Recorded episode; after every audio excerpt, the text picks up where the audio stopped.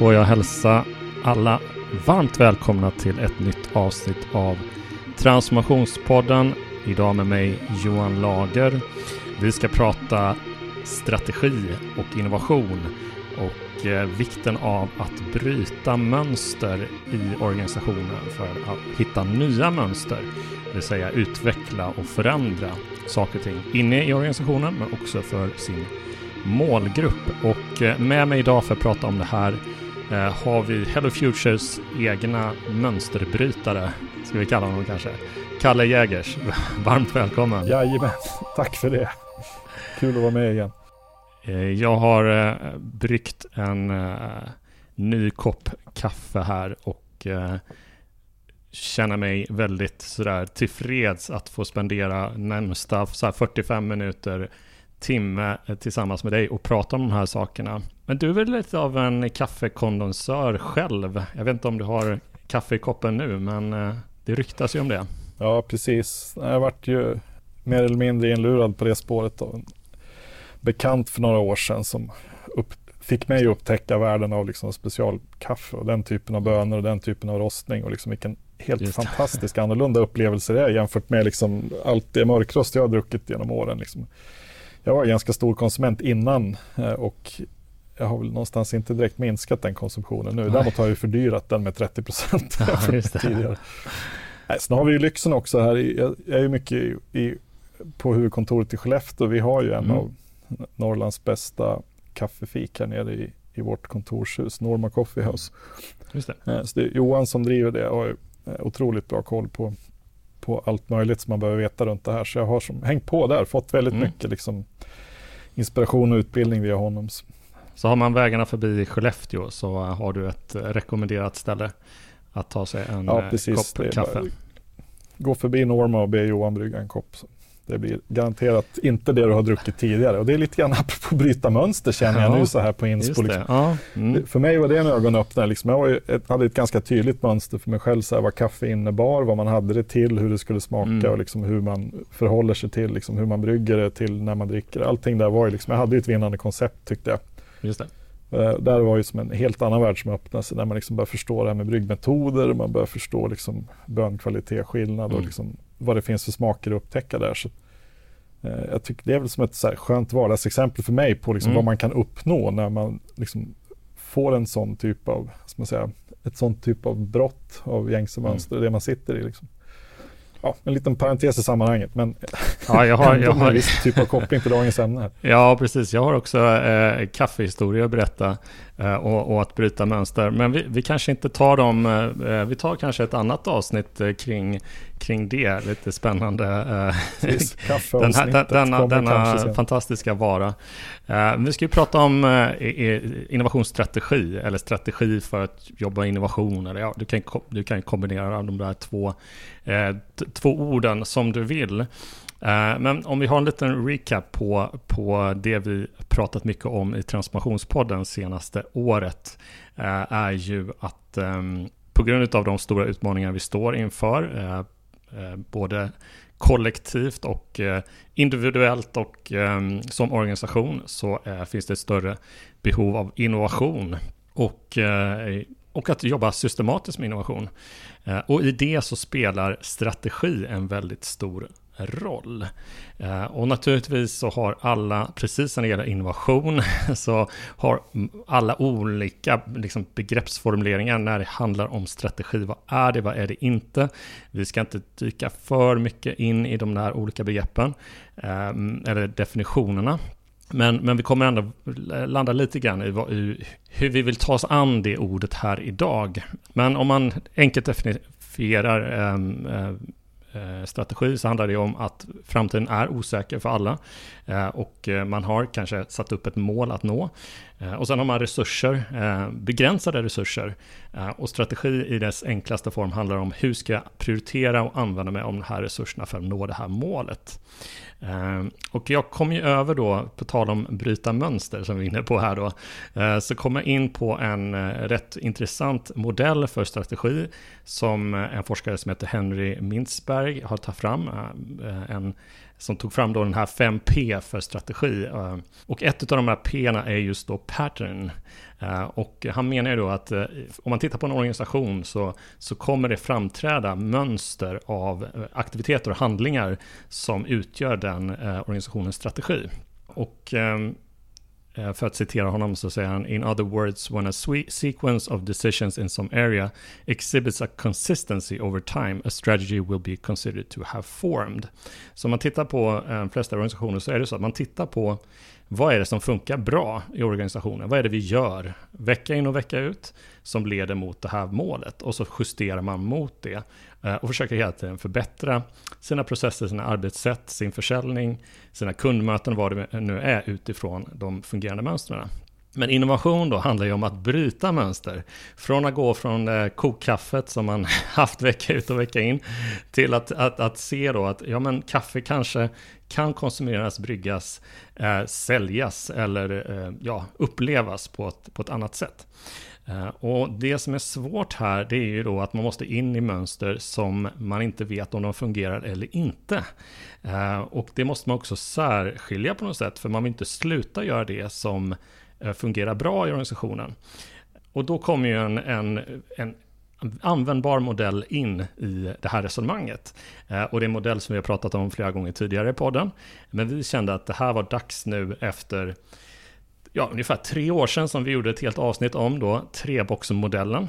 Att vi behövde liksom återgå till den eh, i ett avsnitt och prata just eh, utifrån innovation, systematisk innovation och strategi då, treboxmodellen. Och man kan väl säga att vi på Hello Future har varit eh, eh, missionärer, eller vi har, vi har gjort den här modellen eh, känd i Sverige. Och inte minst du då, Kalle, har varit eh, vår främsta evangelist, eh, som jag säger då, kring det här, eh, om jag får använda de termerna. Precis.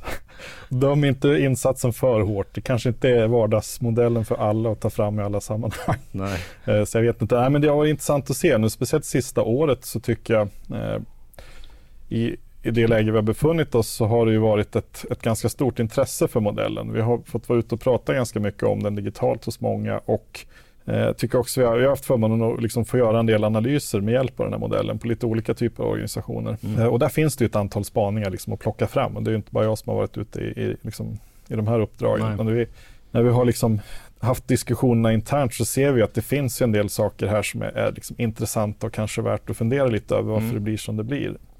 Eh, och där har vi en sån spaning är ju liksom kopplat tror jag, framförallt till sammanhang när vi gör det här med offentliga aktörer. Liksom att, mm. att göra en treboxanalys i en offentlig förvaltning, oavsett om det är liksom en, eh, en avdelning i en kommun eller om det är liksom, eh, en, hel, en hel verksamhetsgren, liksom ett helt område, eller om det är på kommuncentral nivå. Så det finns en typ av liksom, återkommande resultat där vi ser, eller liksom massa likheter mellan de analyser mm. som liksom kommer ut när man sitter i processerna.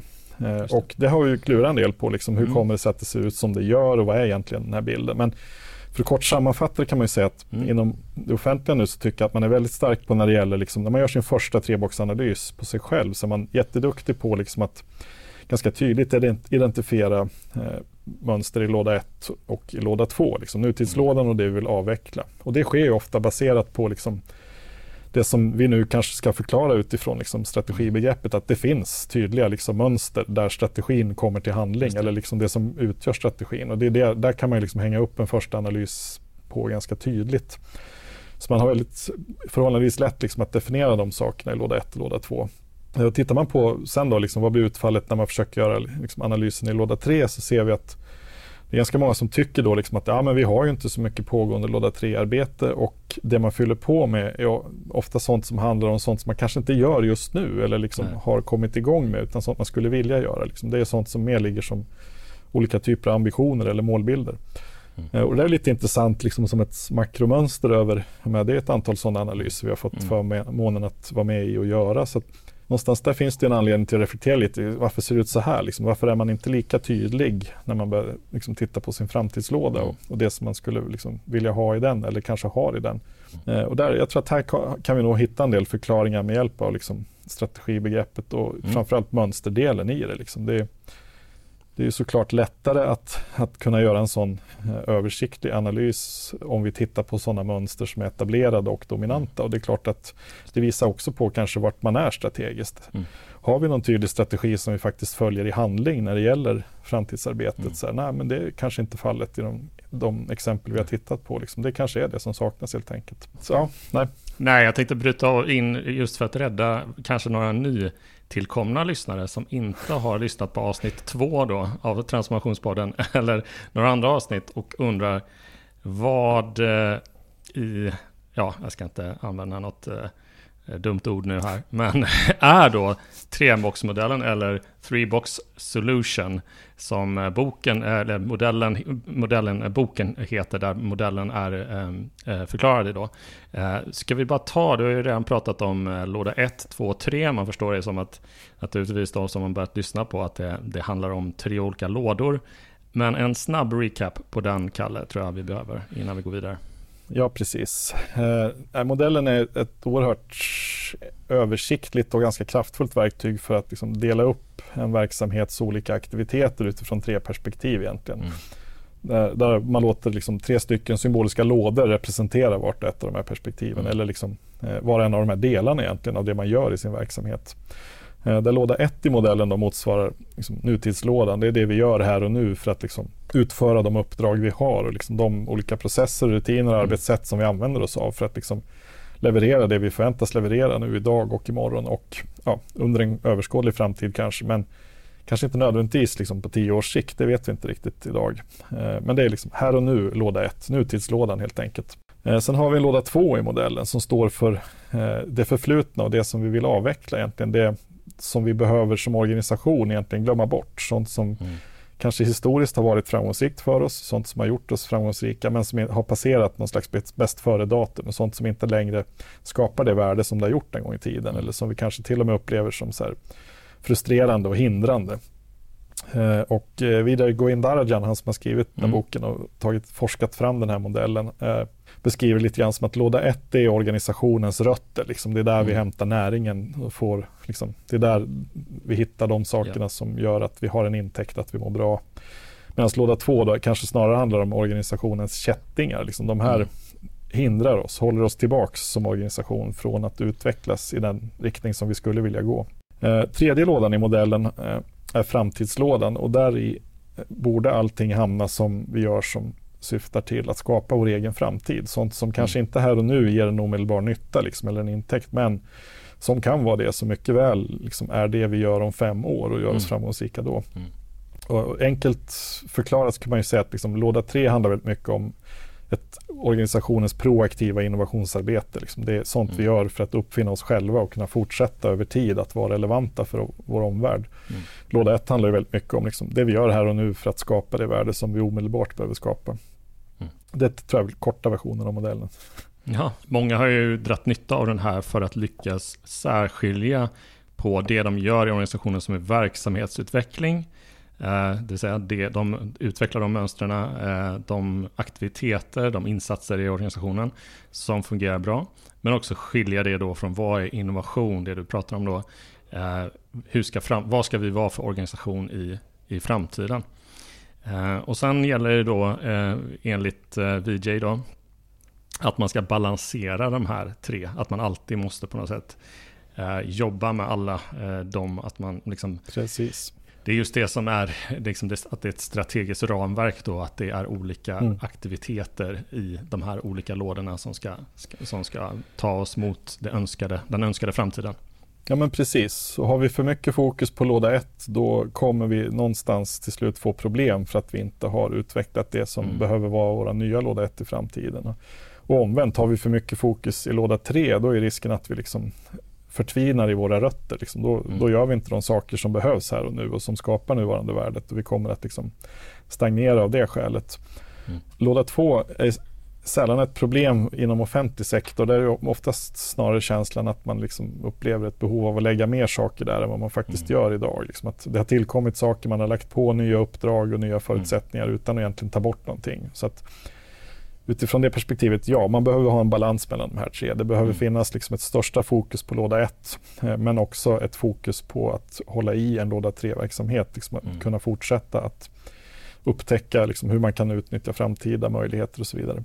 Det som också är viktigt i sammanhanget är också att eh, en sån här analys eh, med hjälp av den här modellen kan skapa en bra nulägesbild. Det många mm. upptäcker när de försöker liksom analysera låda 3 är just att ja, men vi kanske inte har en så jättetydlig bild av vart vi vill med vår organisation på lång Nej. sikt. Att framtidsuppdraget, vart är vi om 10 år, om 15 år? Liksom det, bilden av det är inte så himla tydlig. Vilket gör det också svårt att veta, så här, mm. vad ska vi ha i låda 3? Liksom, vad är det för typ av innovationsriktning vi behöver då för att, att ta oss dit vi vill? Så det är oerhört viktigt. Liksom, de organisationer som mår bäst idag ser vi, och de har en balans mellan de här tre mm. lådorna och de brukar också ha en ganska tydlig intern bild av liksom, vart vill vi någonstans? Vad tror vi att världen kommer att vara och vad tror vi någonstans att vi kommer att behöva vara då om typ 10-15 år. Mm. Ja, men vi, eh, om, om, vi, om vi hoppar till eh, också, kommer nog hoppa emellan lite här, men eh, till ISO-standarden som vi upprepar mycket i den här podden och som vi vill förankra allt det vi säger i så pratar man väldigt tydligt om en innovationsvision, någon slags framtidsbild då, som du pratar om. Vad ska vi vara om fem år? Vad ska vi vara om tio år? Och eh, det vi lägger i, i låda 3 det är det nya vi försöker göra för att ta oss dit. Det, det är ju lätt när man pratar om, om det här att ja, men vi har någon typ av låda 3-arbete och det är, det är en ambition Eh, för någonting. Men det är inte ett, ett faktiskt arbete, det är någonting vi måste göra nu. Det vill säga det är en strategi som handlar om dagens arbete. Eh, men eh, vi vet inte om det kommer leda oss till den önskade målbilden eller inte, men vi måste på något sätt experimentera och utvärdera det då. Och där, det blir ju någon typ av labbverksamhet mycket i, i just låda 3 då. Traditionellt sett, där vi pratar om vad är det för typ av experiment vi gör, vad är det för typ av metodik och nya typer av agila arbetssätt för att pröva sig fram. Ja men exakt, och där på samma sätt som vi har en systematik i låda 1 så kommer vi att behöva ha det i låda 3 också. Och det är där ISO-standarden för innovationsledning kommer in väldigt bra. Mm. Liksom att vill vi arbeta systematiskt över tid med låda 3-aktiviteter så finns standarden där och kan hjälpa oss att sätta upp liksom den typen av, av mönster och strategier som vi mm. behöver ha i de frågorna och i den typen av utmaningar. Mm. För det vet vi också väldigt tydligt att det är inte samma strategier eller mönster som gör oss framgångsrika i låda 1 som också går att använda bara rakt av i låda 3. Mm. Utan där måste de flesta organisationer som, som upplever den här, liksom, ja men vi har lätt att fylla på saker i låda 1 och låda 2 när vi gör mm. analysen, men det blir lite svårare i låda 3 man är sannolikt i det läget där man behöver utveckla en typ av strategi för att kunna börja fylla på i låda 3. Mm. Eh, där kommer ISO-standarden in jättebra som ett stöd som sagt. Eh, jag tror också att det, det, handlar väldigt mycket om det som vi var inne på med med mönsterigenkännelse på något sätt. Att vi är ganska trygga i att jobba i låda 1, mm. många av oss. Vi har ju liksom en klar bild av hur de strategierna och de mönstren mm. ser ut. Vi kanske har en mer diffus bild av liksom, hur ska det se ut i låda 3. Liksom. Mm. Vi kanske inte har den vanan och erfarenheten av att vara där. Vi behöver liksom mm. börja bygga de strategierna lite mer över tid. Mm. Eh, och för att extra stöka till det då, så är det ju ofta så också man tittar på metodnivå, liksom, vad är det vi konkret gör när vi bedriver innovationsarbete, så ser vi också att mycket av de innovationsmetoderna går ju också att använda i låda 1 för mm. verksamhetsutveckling. Mm. Eh, däremot så åstadkommer vi kanske inte så mycket innovation på det sättet som vi gör i låda 3, utan det blir snarare att vi använder innovationsmetodik för att göra låda 1 bättre. Att någonstans mm förbättra vår inkrementella utveckling av låda 1. Eh, så samma metoder går att använda i både låda 1 och 3 om vi tar det från innovationsperspektivet. Mm. Problemet blir om vi skulle göra det omvända. Vi försöker lyfta våra strategier och arbetssätt från låda 1 upp i låda 3 och förvänta oss att det ska fungera. Det är där det oftast mm. blir svårt. Liksom det, vi havererar för att vi har inte den, den typen av förutsättning eh, och de resurserna eller liksom den typen av kontext egentligen i låda 3 när vi vill bedriva innovation för att kunna liksom ta tillvara liksom egentligen våra historiskt framgångsrika låda 1-modeller bara rakt av och köra. Det märker alla som försöker att det funkar inget bra. Det blir alldeles för mycket liksom osäkerhet. Det blir för mycket saker vi inte kan veta när vi börjar och liksom metoderna hjälper oss inte särskilt mycket framåt. De problematiserar bara den typen av innovation vi försöker göra. Mm.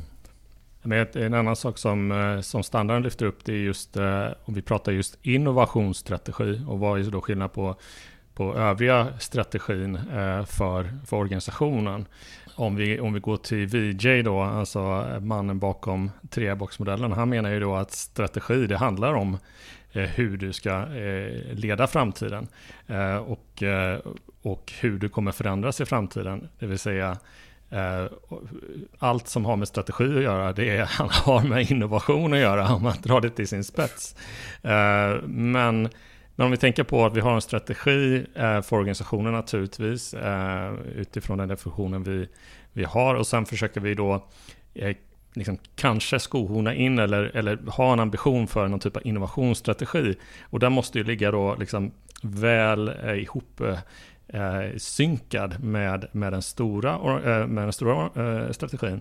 Men det vi har också sett är ju att det lätt blir då, för vi, vi, vi brukar ju säga det att det är väldigt bra att ha ett avgränsat box 3-arbete, det vill säga ett avgränsat arbete om man vill komma igång med innovation för just innovation och låta det vara en liten så här experimentell verkstad där vi försöker testa saker. Det är kanske inte, eh, visst det ska på sikt kunna genomsyra hela organisationen och kulturförändring och så vidare, men det är viktigt att liksom avgränsa de aktiviteterna. Eh, men med tanke på att box, 3 of, äh, box 1 ofta vinner eh, liksom racet, strategiracet här. Eftersom det är tryggt. Eh, man, man kan tracka vad som eh, funkar. Eh, man kan se de framgångsrika mönstren. Eh, svårare att se i, eller ibland kanske omöjligt att se till början i, i box 3. och bör, börjar man med, med innovations initiativ eh, så är det lätt att du då eh, landar i någonting som du och jag eh, gillar att prata om. Innovationsteater som det kallas. Alltså det är, det är saker som pågår och det är människor som springer runt, testar, experimenterar. Men det blir inte så mycket som sen de mönstren som börjar bli framgångsrika där, de, de får inte de konkurreras ut mot det som vi har bättre track record på så att säga. För det ska ju ändå vara om vi fortsätter med mönster, det ska ju, vara, det ska ju vävas in till ett, ett nytt mönster så att säga. Eh, och det som vi utvecklar i låda 3 blir ju låda 1 på sikt naturligtvis. Så det är en ständig liksom, pågående. Så vad har vi för, alltså det är den ständiga frågan som vi ofta ställer i den här podden också. Hur undviker vi eh, det scenariet? Hej, Samuel här som bryter in i ditt ordinarie program med ett snabbt tips. Lyssnar du på vår podd så har du hört oss prata om den nya europeiska innovationsstandarden ISO 56000. Att plöja igenom hela den här standarden det är ju ganska trist, många sidors pdf, så vi har satt ihop en kärnfull guide till innovationsstandarden som du kan få tillgång till genom att bara kika i textbeskrivningen av det här avsnittet i din poddspelare, följa länken där, fyll i ditt mejl och namn och så får du tillgång till guiden i ditt mejl. Så du behöver alltså inte ens pausa avsnittet du lyssnar på utan följ bara länken i avsnittets beskrivning. Så, åter till showen. Precis. Ja, för det är ju... Den enkla frågan. ja, men exakt. Och det, är ju, det har ju oftast det tråkiga svaret också. Men jag tror att grunden till att förstå hur man ska komma över det här problemet, det tror jag ligger just i att en väldigt stark låda 1 kommer ju internt i en organisation, den kommer ju försöka skydda sig själv. Liksom. Det är ju sunt och naturligt. Om vi har någonting här som fungerar väldigt bra, då vill vi inte utsätta den för störningar. Vilket gör att eh, till en viss gräns så kommer det alltid finnas ett motstånd i nuvarande låda 1. När liksom vår framtidslåda levererar någonting som skulle kunna vara vi imorgon som kanske skulle behöva liksom börja inkorporeras i vår låda 1 så finns det alltid en oro mm. för att det här ska förstöra någonting här och nu. På kort sikt så kanske mm. det här bryter någonting som behöver fungera. Eh, så och I och med att låda 1 har haft en lång historik förmodligen i jämförelse med det här nya som vi eventuellt håller på att utforska i låda 3 så blir det ju en naturlig liksom reflex där att skydda det här och bevara det här som vi ser omedelbart är värdeskapande. Mm. Vi förstår det här väldigt bra som vi gör i låda 1 för vi har gjort det under en längre tid. Vi förstår, vi har de mönster och aktiviteter som vi liksom ganska lätt kan kan hålla upp för att visa på vad det är vi gör och som någonstans också skapar det här värdet som vi, vi vet att vi liksom är till för att göra. Så att, att där är det oerhört lätt liksom att den barriären och den styrkan är liksom för obalanserad. Och här krävs det ett par sådana här liksom tråkiga men, men ganska liksom egentligen enkla saker att göra men som kräver också en kontinuitet och att man gör det över tid. För det krävs ett ganska starkt, för det första, liksom, det krävs ett ganska starkt ledningsmandat för en låda 3 att kunna ha sin, ident mm. ja, ha sin identitet egentligen. Att inte liksom mm. bli någonting annat som någon annan mm. vill att man ska vara för att passa bättre in liksom, i, i en låda 1-logik. Och det handlar också om integritet kopplat till det. Liksom att någonstans rent ledningsmässigt orka hålla integriteten för sin låda 3 och stå emot den här typen av liksom barriäraktiviteter vi kommer få se att låda 1 gör när vi ser att bra saker dyker mm. upp. Eh, det är liksom det första tråkiga, så här, men ett starkt ledarskap. Det, hur skapar man det? Det, det finns ju inget universalsvar mm. på det. Det beror helt på kontexten, liksom, vilka människorna är vad det är för typ av mekanismer som behövs just där och då. Eh, det finns kanske lite generella liksom, egenskaper man vill ha i den situationen som, som vi vet fungerar, men det, det finns inget enkelt sådär universalsvar på det. Men det är rena liksom, det starka ledarskapet för att liksom, upprätthålla identiteten och integriteten av låda 3. Eh, och det andra är ju liksom, att någonstans också acceptera att det tar tid att bygga en systematik. Det är ganska snabbt gjort att komma igång och börja använda innovationsmetodik, att börja skapa synliga resultat med hjälp av det. Och det är tyvärr där ofta som liksom innovationsteatern uppstår, att liksom vi, vi tillsätter mm. organisatoriska funktioner för att hantera innovation, vi ger folk titlar, vi ger budgetar, vi skapar ett labb och så vidare. Sånt som syns utåt, att det visar att vi håller på med innovation. Mm. Eh, men det vi inte gör är ju nästa steg, att börja ta reda på hur ska vi landa innovation när vi kommer fram till någonting bra? Hur ska vi landa det i låda ett? Mm. Så där krävs det då i tillägg till ledarskapet och det är kopplat också i och för sig på ett sätt. Men i tillägg till det så krävs det också en typ av just strategi för hur gör vi rent handlingsmässigt när vi kommer fram till någonting bra som ska in här. Liksom. Mm. Hur, hur skapar vi en landningsbana för de här sakerna så att de kan komma in och förbättra vår låda 1 liksom, eller mm. utveckla mm. den och, och liksom, eh, skapa vår framtida identitet. Så att, att, det är egentligen de två nycklarna som, som, i de flesta fall finns på plats där vi ser mm. att det fungerar bra. Liksom. Och då blir det över tid också en högre mönsterigenkänning i organisationen för vad låda 3 gör och vad de egentligen kommer med förståelsen blir mycket större för liksom varför vi behöver det här också och inte bara låda 1 och varför det ibland är viktigt att det kommer in nya obegripliga saker ifrån låda 3 och landar i låda 1 eh, och tillåts vara framgångsrika mm. där. Eh, så det är väl, tänker jag, liksom där, ganska på ett sätt enkla lösningen men extremt svårgenomförbara lösningen för vissa. Samtidigt som det mm. lyckas alldeles utmärkt mm. hos andra. Så det måste inte nödvändigtvis vara supersvårt. Jag tänker också att eh, just eh, man får ju, man får igång ett låda 3-arbete. Att man försöker hitta en projekt som ganska snart går att implementera. Alltså att man inte bara eh, tittar, men nu, nu jobbar vi för att vi ska klara den här eh, vi, vi, ska vara förändliga i framtiden, vi ska, vi ska hitta en ny, något nytt på sikt.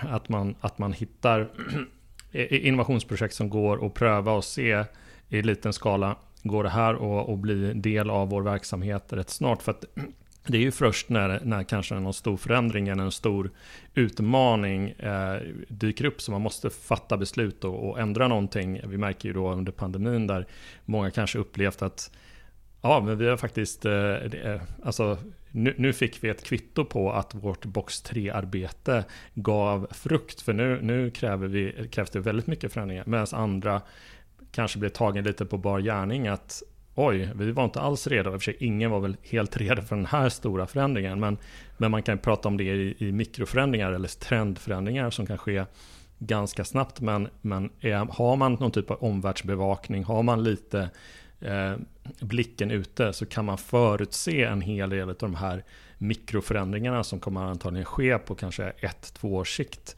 Eh, och, och börjar man där så blir det inte för stort och liksom för omvälvande och säga att okej, okay, vi ska vara en helt ny organisation i, om, om fem, tio år och nu ska vi ha ett labb som experimenterar om det. Då blir det också någonting som kanske många i organisation, andra organisationer inte tycker är så intressant. Plus att det då uppfattas väldigt mycket som en teater och risken då blir att det, att det, inte, att det inte ger någonting. Ja, precis. Så det är som ja. ofta tycker jag som vi, vi någonstans har som käpphäst på Hello Future. Det uppstår ju de positiva effekterna uppstår ju i görandet i någon mening. Så precis som du säger, man, man kanske mm. inte behöver lägga upp kravnivån för sin låda 3 om den är under uppbyggnad så himla högt i början. Att nu ska vi revolutionera totalt hur vi bedriver liksom, mm. kommunal omsorg. Det kanske inte är förväntan på oss om vi är liksom en en social verksamhet i en svensk kommun. Däremot kan man ju tänka så här också att liksom, ja, den typen av liksom, projekt som hjälper oss kanske ett år bort. Om vi börjar med liksom det vi vet nu mm. eh, och någonstans den omvärldsbevakning vi har gjort och det som skulle kunna ge liksom kanske inte nästa kvartal något vi kan köpa på en öppen marknad eller direkt lägga om till att köra liksom, i låda 1 mm. utan snarare så här, ja, men, mm. vi, vi ser ett, ett betydligt mer görbart kortsiktigt innovationsarbete här som låter sig göras. Men också tror jag i komplement mm. till det, att liksom, för att återgå till, till där vi börjar någonstans med liksom, vad är strategi och vad, de framgångsrika strategierna man, när mm. vi känner igen i låda 1. Ja, men att någonstans träna oss som organisation i liksom, att känna igen de här mönstren och begagna oss av dem och förstå dem. De mönster som uppstår när vi använder innovationsstrategier. Mm. Vilket exempelvis Precis. kan innebära att ja, vi konkret använder innovationsmetodik i vår låda 1. Vi, vi kanske börjar där. Nu har vi verksamhetsutveckling mm. som bedrivs. Låt oss använda innovationsmetoder lära känna metoderna och se liksom hur de skiljer sig från tidigare metoder vi använt och liksom vad, vad blir utkomsten av det här. Och någonstans vad är det vi gör när vi gör det här och lära oss att liksom känna igen beteendet när vi och våra kollegor använder oss av innovationsmetodik. För jag tror har man en förståelse för vad som händer då, då tror jag att det också blir oerhört mycket lättare att förstå vad som händer när vi tillämpar samma metoder i låda 3 med ett annat fokus.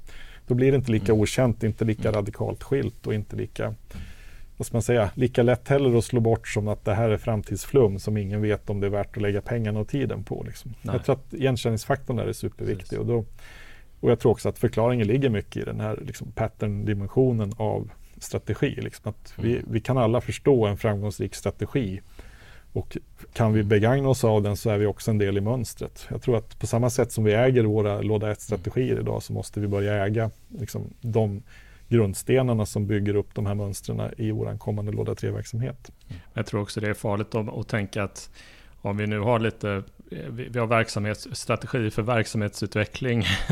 alltså vi, vi, vi skär ner den här stora strategin till lite olika strategier så, mm, så skulle man kunna ha eh, som att säga, den, den bäst före datumet på en innovationsstrategi känns som att den är väldigt mycket kortare än en bäst före datum på din, din strategi för hur du ska utveckla verksamheten eller ständiga förbättringar. Eh, mm.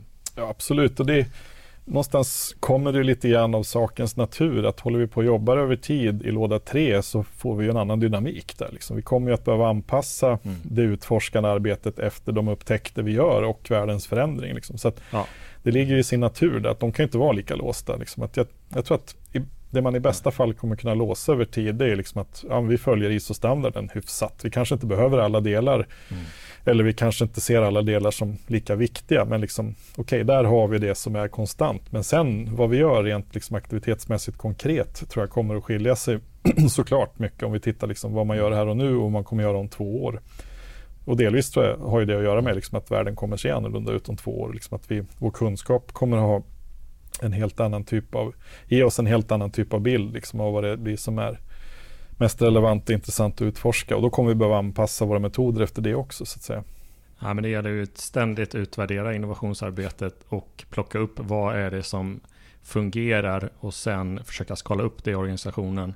Uh, och då, då förändras det här mönstret över tid så att säga och man kan hela tiden Eh, Eh, och, ja, och, och, naturligtvis då vad, vad, konsekvensen blir också är att låda två-arbetet, det vill säga vad ska vi sluta med att göra, det, det, det löser sig lite bättre, eh, lite av sig själv på det sättet när man jobbar mer jag ska säga aggressivt men fokuserat med ett box 3-arbete. Det vill säga att då, då, då måste man prioritera bort, man märker det att det här ger inte värde längre.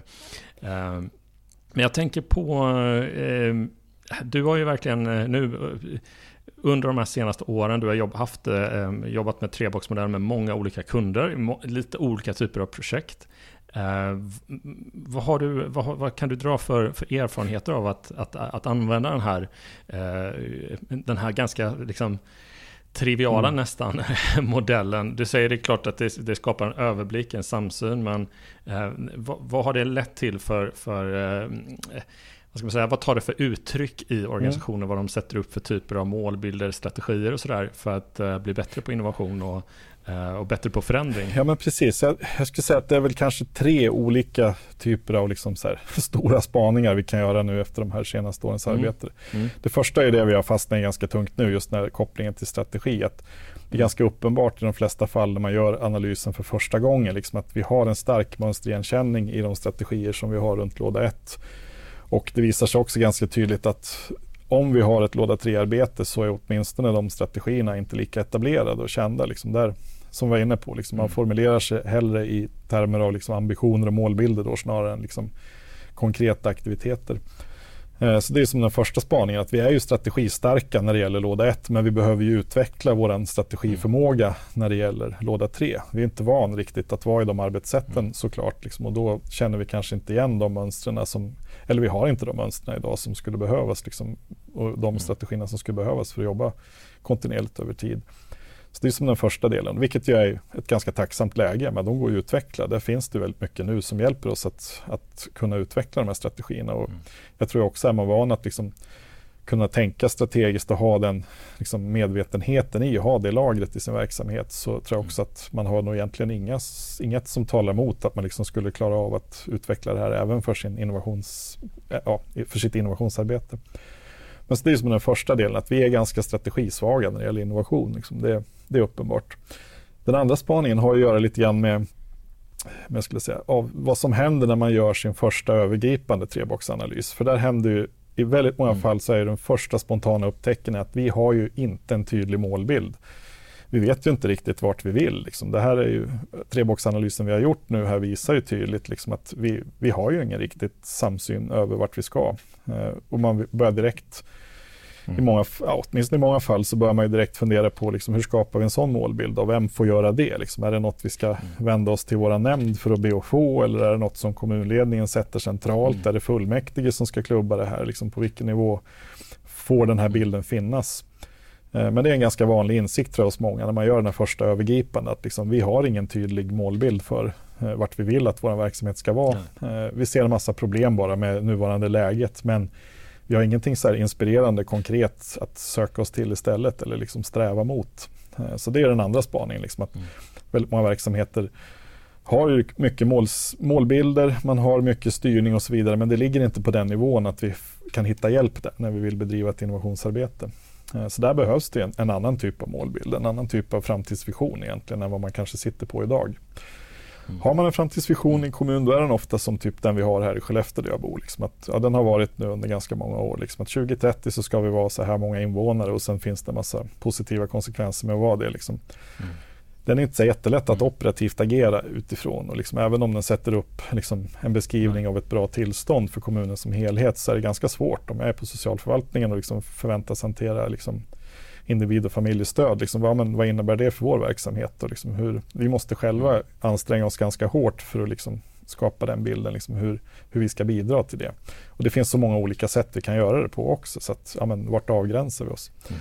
Så det, så det, tycker jag är ganska tydligt när vi tittar liksom i det offentliga, att det är många som inte har riktigt den operativa visionsbilden för de verksamheter man bedriver. Och där ser man också att man kan inte ha samma för alla i en kommun. Det är självklart så att liksom har vi har vi en inriktning mot social verksamhet så kommer inte den målbilden kunna se likadan ut som en inriktning för skola eller för räddningstjänst. Liksom det, det säger sig självt att det måste vara en skillnad. Vi har ju buntat ihop en massa samhällsuppdrag som inte är speciellt lika vissa av dem i en och samma liksom, organisation. Och, och det måste få vara skillnad i liksom hur vi sätter upp våra, våra långtidsvisioner för var och en av de här, för de kommer behöva leverera helt olika saker. Eh, och den tredje insikten den har att göra lite grann med vad som händer när man har gjort den här första övergripande liksom, utifrån en ganska öppen situation mm. där vi, liksom, eh, vi har en väldigt öppen modell där vi kan definiera saker på väldigt många olika nivåer. För det är också ett ganska tydligt mönster som vi ser att det är många när de gör sin första analys som blandar ganska friskt sånt som är väldigt så här, specifikt konkret, eh, sånt som är liksom väldigt operativt i organisationen med sånt som är kanske mm. lite mer sådär strategiskt övergripande och sånt som kanske är direkt liksom konceptuellt och visionärt. Allt det här hamnar ju liksom på samma nivå i den första treboxanalysen. Eh, och där tror jag också att mm. det är många som upptäcker att så här, ja, men det räcker inte att göra den här första, liksom att vi, vi skulle behöva jobba vidare utifrån mm. lite olika dimensioner. Och här finns det ju också en så att säga, tacksamt stöd i att modellen är ganska öppen. Vi skulle kunna sätta oss med treboxmodellen i en kommun och titta på den enbart utifrån liksom ett IT-perspektiv. Vi pratar digital teknik. Hur ser treboxanalysen ut? Mm. Det skulle vi kunna göra för kommunen som helhet. Mm. Vi skulle kunna göra det liksom väldigt avgränsat också för liksom en anläggning eller en verksamhet. Liksom. Eh, vi skulle också kunna vrida på det och se det utifrån ett eh, människoperspektiv. Liksom. Om vi bara tittar på så kompetens och kunnande. Hur ser treboxbalansen ut mellan de saker vi kan här och nu för det vi gör och det vi behöver kunna för en eventuell framtid. Liksom. Eh, där kan vi göra en ganska bra treboxanalys också på väldigt många olika nivåer. Mm. Eh, och det finns fler sådana här liksom dimensioner som man kan göra en fortsatt analys med hjälp av verktyget liksom, för att titta på hur, hur står vi oss i den här dimensionen? Hur ser balansen ut just i den här, i den här aspekten? Liksom. Eh, och det behovet tror jag många upptäcker ganska snabbt. Liksom att nu har vi gjort den här övergripande överflygningen, då, vårt första försök att dela upp det vi gör i någon slags balans. Eh, det föder en massa nya frågor. Eh, vi behöver ju hantera det här kanske på något organisatoriskt sätt. Är vi upporganiserade på rätt sätt eller hur ser organisationen ut utifrån ett treboxperspektiv? Vilka avdelningar har vi? Vilka verksamhetsområden? Vad gör de i de olika? Är det, liksom, vad har vi i låda ett utifrån ett organisationsstrukturellt perspektiv? Eh, man kan också titta på sina mm. uttalade strategier och målbilder. Liksom var, vart finns de i den här? Liksom, ligger allt i låda 1 eller har vi någonting som vi kan lägga i låda 3? Finns det några strategier och styrmål som vi skulle vilja avskaffa för att de är meningslösa för oss idag och så vidare. Så det tror jag är liksom tredje spaningen generellt, att nästan alla vi har varit i kontakt med efter man har gjort sin första liksom, överflygning, sin första eh, övergripande treboxanalys, de ser att det här öppnar ju upp väldigt många dimensioner där vi skulle vilja jobba vidare. Eh, och där vet jag också att det, det är flera som har liksom gått vidare och fortsatt sen på egen hand. Att man till och med låtit liksom specifika arbetslag göra en övning med trebox canvas och se liksom, ja, men ni som bedriver den här typen av verksamhet, liksom, ni är 14 människor. Vad händer när ni gör er analys på er verksamhet liksom, utifrån det här? I ett lilla, lilla sammanhang i den här ganska stora kommunen, liksom, vad, vad får vi för utfall där? Så att modellen går att använda på många olika nivåer och det tror jag många upptäcker när man har gjort den här första introducerande. Mm. Att liksom, här finns det, här öppnar det upp för en massa olika möjligheter att liksom fortsätta och förstå det vi gör bättre tack mm. vare att vi kan använda den här typen av ganska snabba intuitiva analys. Det är bra, bra tips till våra lyssnare att eh, om man sitter med sitt eh, arbetsområde eller sitt projekt eller eh, sitt team, så att säga, sin avdelning eller vad det nu är, så, så kan man börja sätta sig ner och göra den här typen av övningar på, på, den, på, på den nivån som, som sitter är närmast en själv, sin egen vardag så att säga. Eh, väldigt bra. Eh, jag tänkte på det också, det, eh, den här boken som sagt var, det blir ju det här med modeller det är ju naturligtvis eh, baserat på forskning och det är sånt som vi konsulter gillar och jag vet ju att eh, han har ju tittat på större organisationer, innovativa, eh, eh, de som har lyckats och så har man ju sett eh, mönster där då som man då förenklar i en sån här modell. Och vi var väl lite så här, här vi, vi trodde väl att det här skulle fungera bra att börja diskutera och ha en dialog och visa upp för ehm, ja, mer traditionella företag eller mer som du säger inom offentlig sektor. Och vi har försökt liksom anpassa den lite där. Eh, och eh, responsen har ju varit väldigt, eh, väldigt bra eftersom den är så enkel och den, den ger den här klarheten. Vad tycker du blir trubbigt i att, att, att direkt säga, men här har du här, här, det här är ett strategiskt ramverk för, mm. för att och, och, och, och liksom balansera både verksamhetsutveckling, innovation och, och, och, och klara framtiden. Vad, vad, vad har inte riktigt Eh, funkat utifrån hur, eh, hur modellen är. Vad, vad behöver man liksom vara lite lyhörd på eh, när man använder treboxmodellen för att eh, bli bättre på, på det systematiska innovationsarbetet?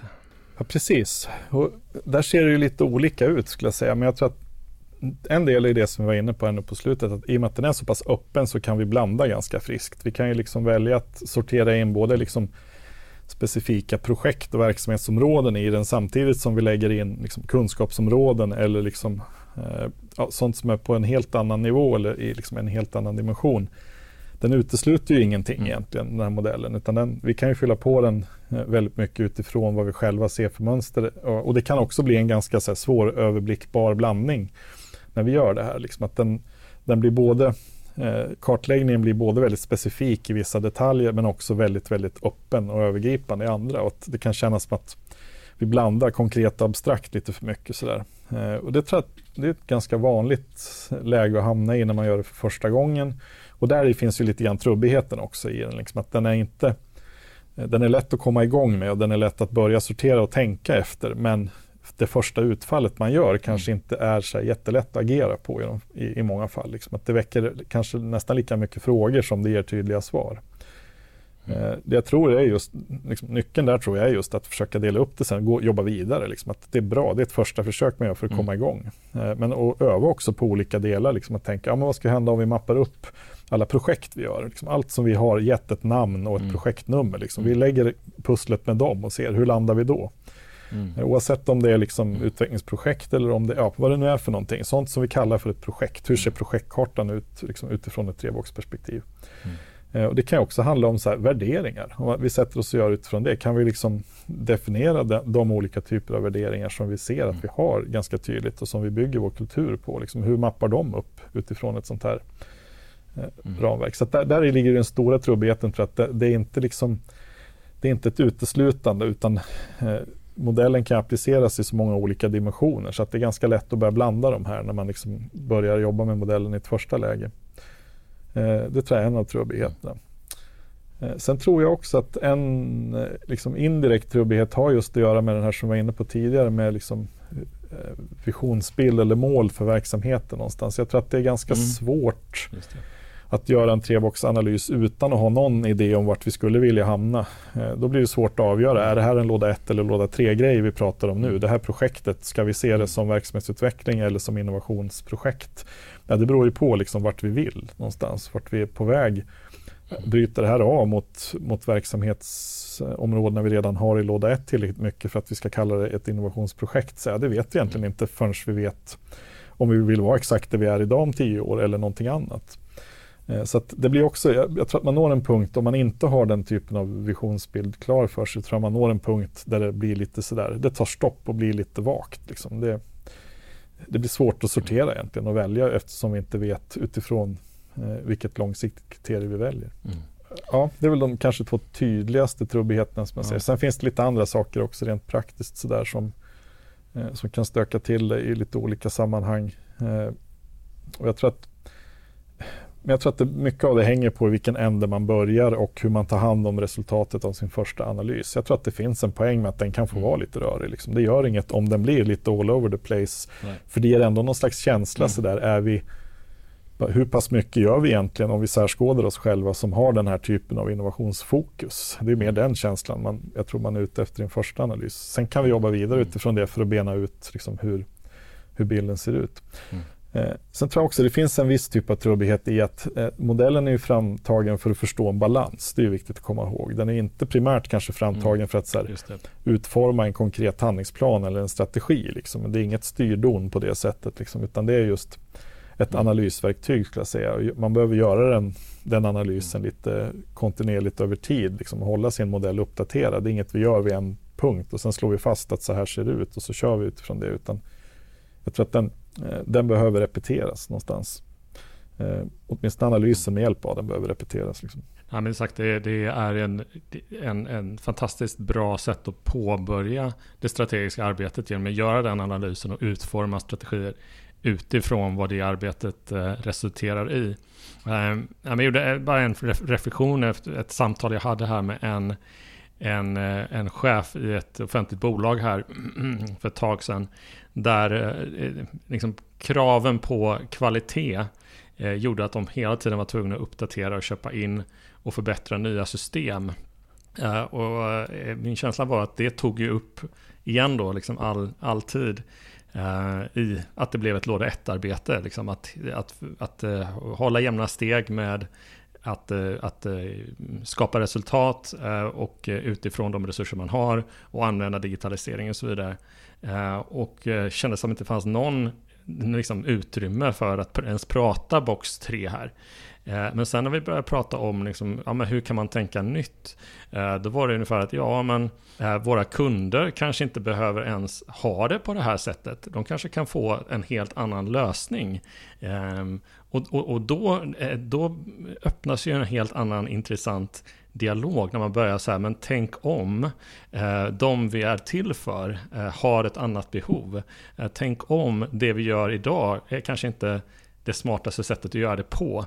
Men det är just de där frågorna som måste dyka upp i ett, i ett innovationsarbete. Det vill säga att ja, vi ska göra det här och vi behöver göra det på bästa sätt. Och det är svårt att konkurrera på det innan man börjar ställa de nyfikna frågorna om att eh, ja men det kanske inte ens om vi verkligen går ut och lyssnar och, och förstår eh, marknaden vi är, eh, vi är till för, eh, så kanske vår modell, eh, det kost, kostar bara pengar för vi investerar så mycket i att behålla de, de mönstren som fungerar eller effektivisera dem. Eh, det kostar bara pengar, tid, resurser och eh, vi har kanske inte ens kompetensen eh, in i, i, i organisationen för att, för att lyckas. Och börja tänka om, bara där börja tänka om. Liksom, ja, men det kanske inte, vilka kompetenser behöver vi i framtiden för att lösa de här behoven på ett annat sätt?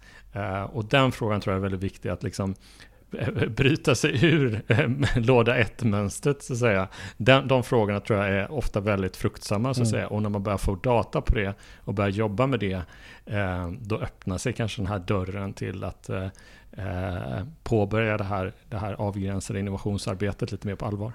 Ja men exakt, och, och där tror jag också, där belyser ju lite grann också en av trubbigheterna i det här som ett analysverktyg, att det finns ju ingen garanti när du gör en treboxanalys med din egen organisation, att ni tar in alla de perspektiv som kanske hjälper er att komma Nej. fram till liksom vad låda 3 framförallt borde vara. För där, där, har man en begränsning, att gör vi det här internt i vårt arbetslag, det, det, är bra för oss att förstå oss själva här och nu, men när vi har gjort mm. det så det finns ju inget, liksom, modellen garanterar ju ingenting, eh, att, ingenting, eller att någonting blir bättre än det vi egentligen har att fylla på med. Den är beroende av liksom, det bränsle vi tillför våra tankeprocesser. Så där tror jag att det är mm. helt kritiskt. Att liksom, har vi, upplever vi att vi har liksom lite svårt att komma på vad som är i låda 3 eller borde vara där så finns det ju liksom mm. Eh, ett betydligt effektivare sätt att ta reda på rätt saker där. Att börja liksom lyssna med vår omvärld. Vad förväntar mm. ni er att vi ska vara? Liksom, vad har ni för behov? Vad vill ni att vi ska göra åt er i mm. framtiden? Snarare än att försöka uppfinna det enbart utifrån vårt interna perspektiv och den erfarenhet vi har nu av allt det vi har gjort för att få låda 1 att fungera så bra som möjligt för våra nuvarande liksom, mm. Eh, människors behov och de vi finns till för. Liksom. Så det, det, tycker jag också är en superkritisk aspekt att ta med. Liksom, att I alla framgångsrika innovationsprogram så finns det hela tiden en ganska stark centrering kring liksom, det som är det grundläggande syftet. Så här, vem kommer vi finnas till för och de människorna, vad har de för behov? Mm. Hur är det deras behov utvecklas över tid? Mm att ta reda på det, det gör vi ganska Precis. svårt internt. Det måste vi ju liksom ut och ha interaktion med de människorna för att förstå dem. De kanske inte heller själva kan mm. definiera sig. Om tio år kommer jag vilja ha exakt det här av kollektivtrafiken eller exakt Nej. det här av skolan eller exakt det här av omsorgen. Liksom det, mm. Det är klart att människor, om det vore så enkelt så skulle vi inte ha något problem överhuvudtaget behöva sitta och prata om de här modellerna. Liksom. Då skulle alla ha en verksamhetsplan mm. för 30 mm. år som kommer att vara perfekt utifrån vad människor har uttryckt att de vill ha.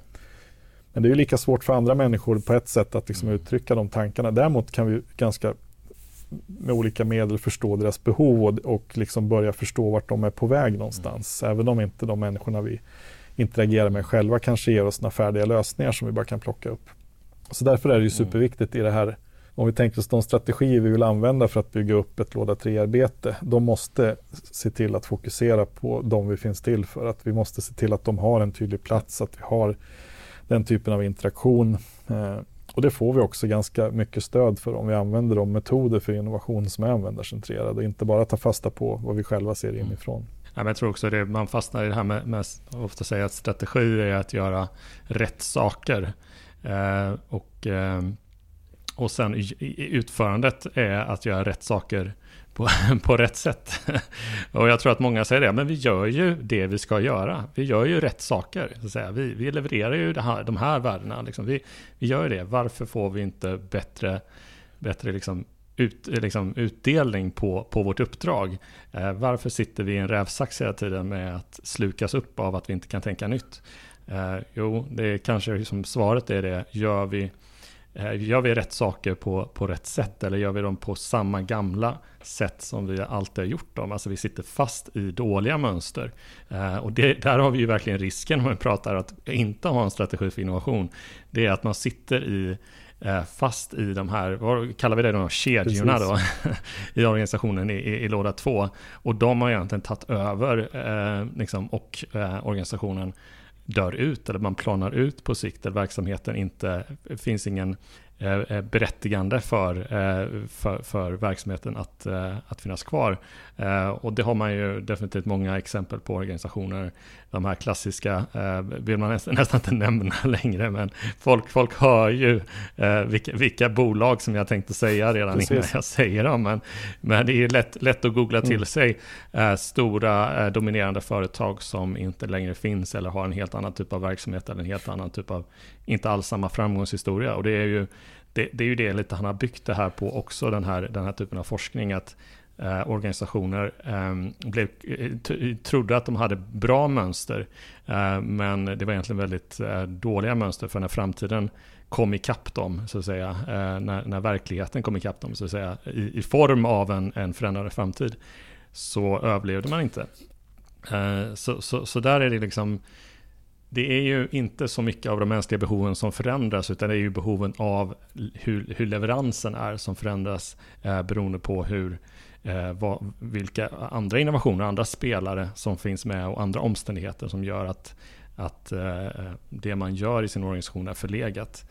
Eh, Ja, liten, liten slutreflektion eh, där från mig kring, kring samtalet. Ja, precis. Så i anslutning till det så kan man ju dra ett exempel om vi inte ska namedroppa de här bolagen. Att om vi tittar på liksom svensk sjukvård just nu har ju, är ju ett väldigt, väldigt mm. intressant läge utifrån just det här perspektivet. Att nu senaste restriktionerna vi liksom sitter med nu i den pandemin som har pågått handlar väldigt mycket om att liksom sjukvården klarar inte av att ta emot fler så vi måste inskränka massa saker i samhället i övrigt som kostar oss väldigt mycket i samhället för att inte överbelasta sjukvården.